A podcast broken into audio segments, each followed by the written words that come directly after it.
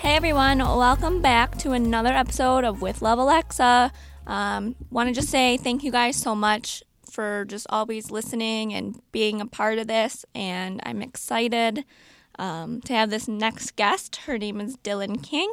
She's a life coach and a clinical hypnotherapist, and we're going to talk all about like chronic pain and visual illness and just her story. And we're looking forward to it. So um, here she is. Hey, Dylan. Hey, how are you? Good. How are you? Doing well. Thank you so much for having me today. Yes, thank you. Thank you for coming on. I appreciate it. Um, if Uh, well, sorry. I was just going to say, absolutely. I, I'm so glad to be here. Great. Um, so if we want to just start a little bit, kind of just talking about like what you were like growing up, um, a little bit about your background. Yeah, sure. Um, so um, I was born in um, the Houston area in Houston, Texas. Um, grew up, grew up mostly in the Beaumont area of Texas, so a little bit of a smaller town.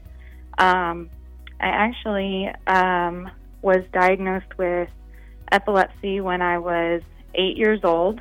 Um, kind of a a weird way to grow up.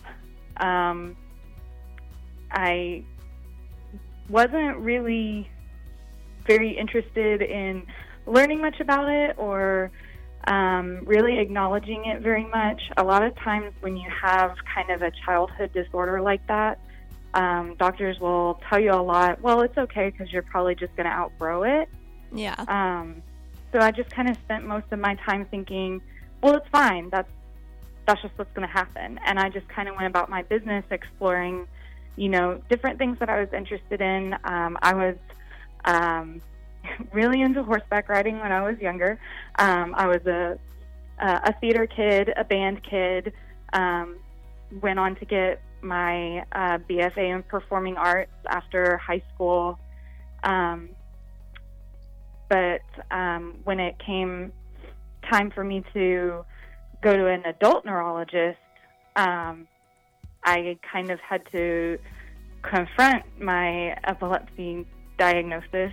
Um, it was kind of uh, one of the more jarring experiences of my life, actually, um, because I just kind of, you know, waltzed into the doctor's office like, okay, he's just going to give me this prescription that I need to.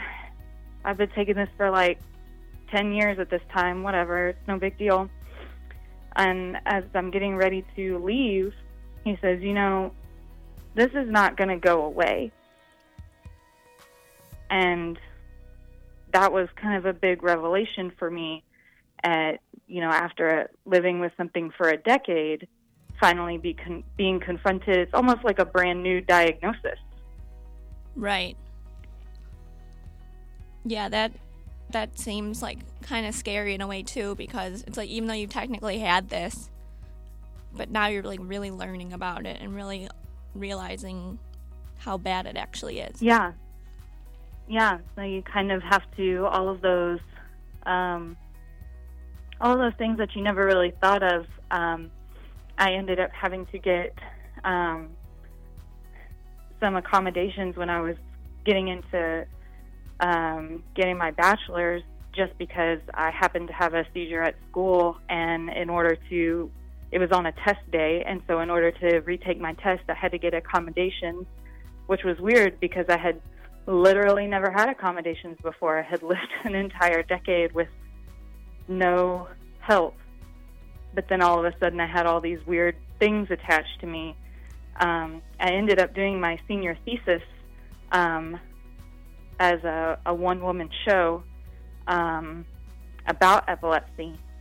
Um, and it was called uh, Me and Van Gogh and God. Um, That sounds so really epilepsy cool. is kind of a yeah, it's kind of a weird um, a weird thing. Um, you know, in ancient times, they called it uh, the the sacred disease um, because they really didn't understand it. So it has all of these weird um, kind of spiritual and religious undertones. Um, there are a lot of artists um, before there was better testing that now people look back in history and they think, well, maybe maybe this person might have had, had it. So there are a lot of people who make cases for Van Gogh may have been um, epileptic. Of course, we can't really prove or disprove that now because he's no longer alive. Right. Um, yeah.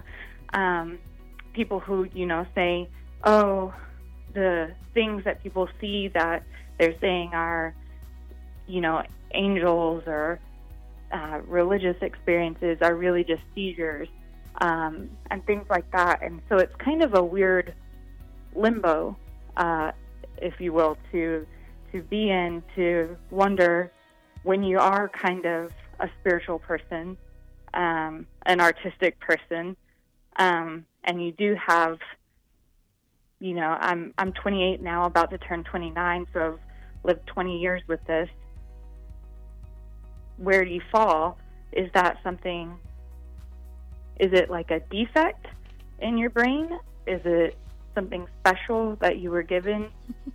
You know, those Yeah. kind of questions. So that was really uh, what my senior thesis uh, was about. That's definitely like an interesting way to think about it. And I, I Yeah, like it. uh, well, thank you. It was a lot of fun. I really, really enjoyed it, and I think um, being able to connect to people, even people who don't um, necessarily have seizure disorders, people who have um, either other neurological disorders um, or any kind of uh, chronic disorders, really understand what it is like to live with something and try to understand why why do I have this? Yeah. Also, I was thinking, um, not thinking, sorry. What I wanted to ask, kind of going back a little bit, um, kind of what we were taught, like how you were diagnosed when you were eight, and for that whole chunk of time, like 10 years, you didn't really know much about it or really do anything. Did you have a lot of seizures, or were you pretty much okay and it just ha- you just had this disorder?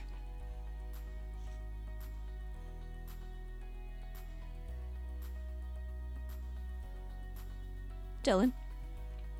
I'm sorry. I, I, I know I didn't quite catch every everything. Oh, it's uh. You said the the 10 years were Where you did like so where from, I wasn't yeah, like the 10 years like the 8 to 18 you said is where like you Uh-huh. had it but you didn't really like you kind of just left it on the back burner type of thing. Did you have a lot of seizures during that time or for the most part you were okay? Did I have seizures? Is that what you said? Yeah, did you have like a lot of seizures still during that time or for the most part was it just something you knew you had? Um, yeah, so um, for the majority of my childhood, my seizures were very uncontrolled. Actually, um, it wasn't until I was in high school that my grandmother took started taking me to uh, kind of a higher caliber of um, neurologists. My personal experience has been that neurologists can be really tricky. They're either really, really good or kind of crummy. Yep. No, I Um, get that. um, and unfortunately, the child neurologist that I saw when I was younger was actually eventually disbarred. oh. Um, so the medications that I took for a good portion of my life did not really do much to control um, anything that was going on. Um, and things were just a little chaotic in my family's life. Um, so things were just a little unstable as a whole.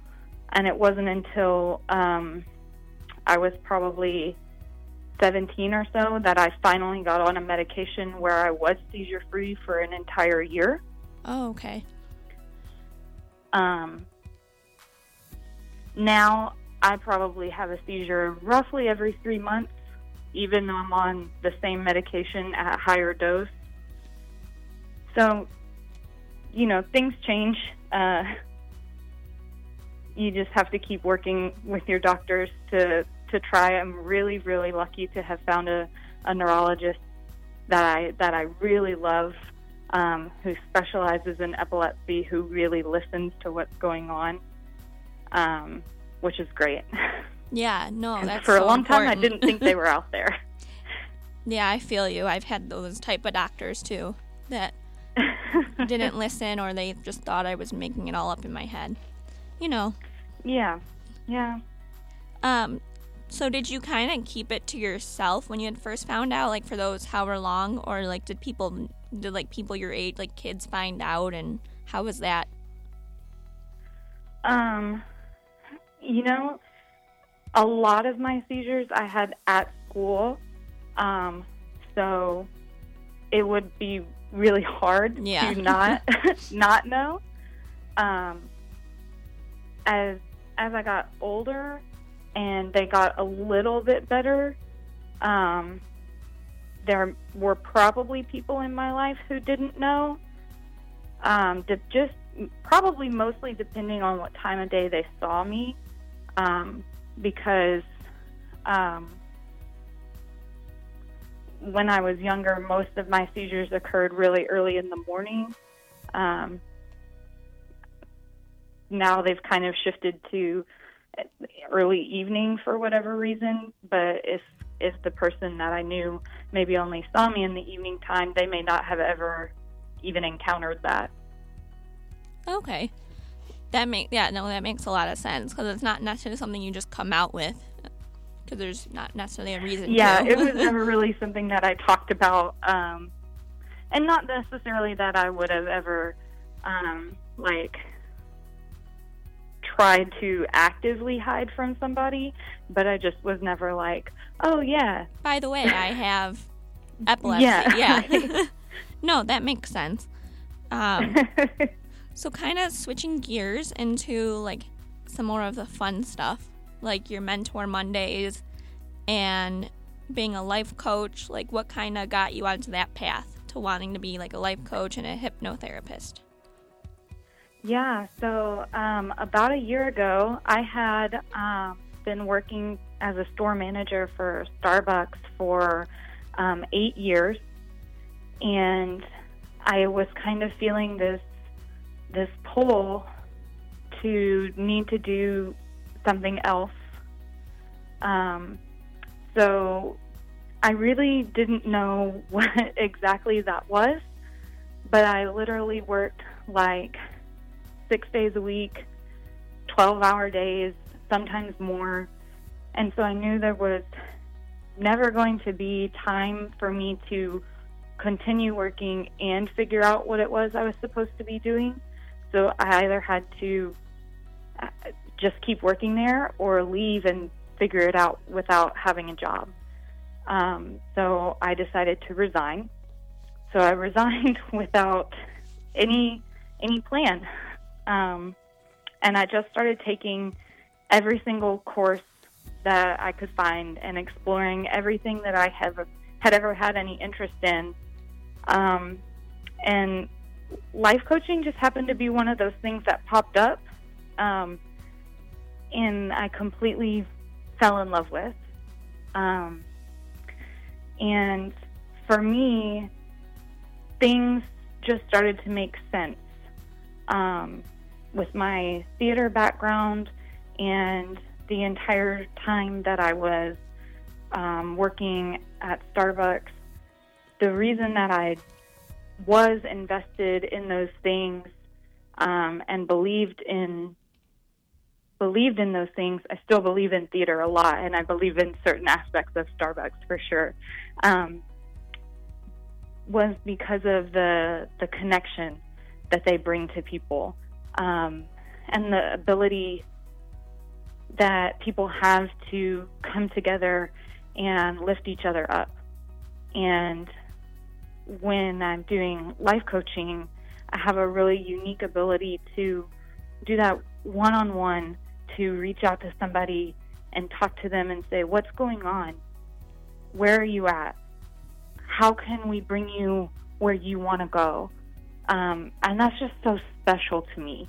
Um, and it's it's so much more direct than doing it through um, through art or through, you know, a cup of coffee, both of which I think are still so valuable, um, so incredibly valuable.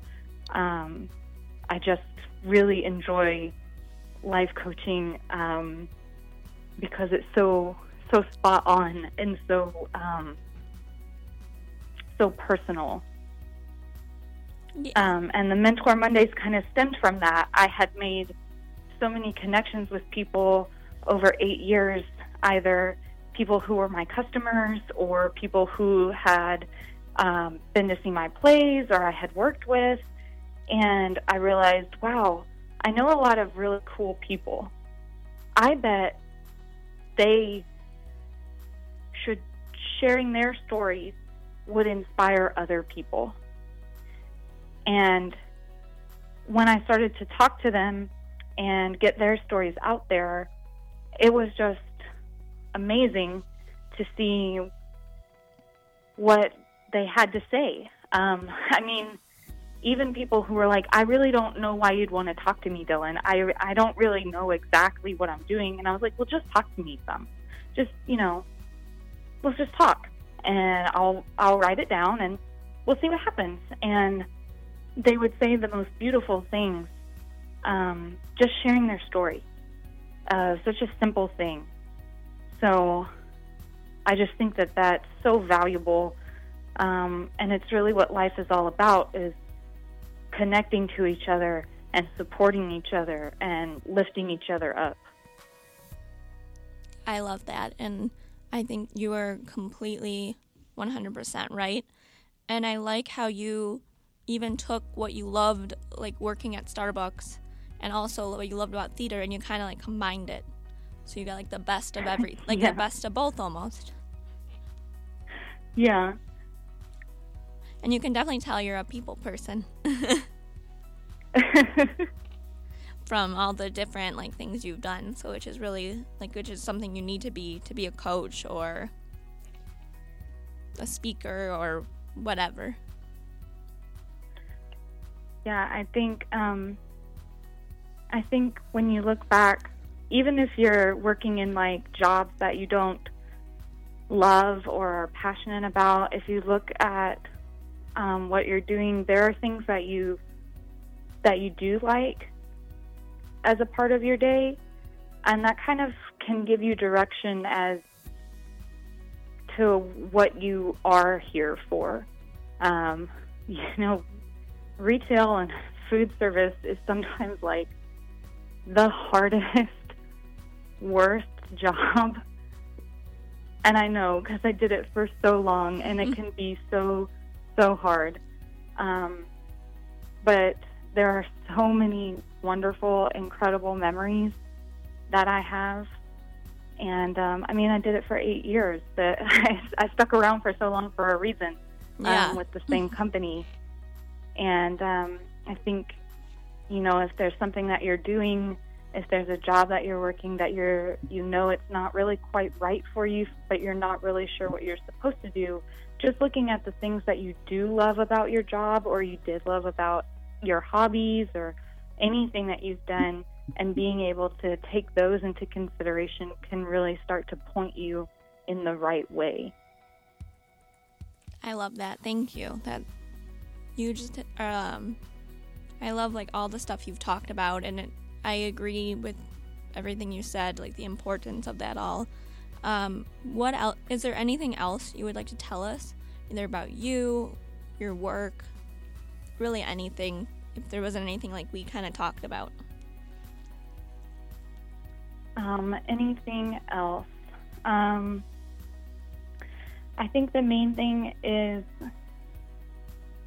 you know, get out there and and share your story. Um, I see so many people um, who are, you know, maybe they are hesitant to to share any part of their story or any part of themselves, regardless of whether it's a little bit of art or um, anything really. But um, that's how that's how we're designed. You know, regardless of what you believe about um, how the world came to be. We're all created um, somehow, scientifically, um, religiously, spiritually, doesn't really matter. You're created. Um, and so then we're intended to create, and we're created to connect to each other. Um, and that's one of the most incredible things you can continue to do is to share your story, um, continue to create your story.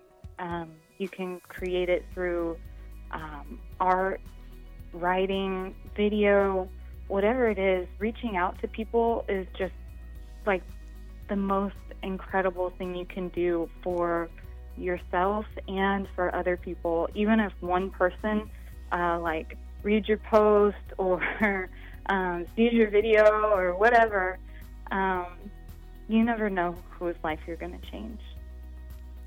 Yes, thank you. And thank you so much for coming on and sharing your story and just like talking about like what you've gone through and where you are today. I so appreciate it. And I hope you enjoyed it too.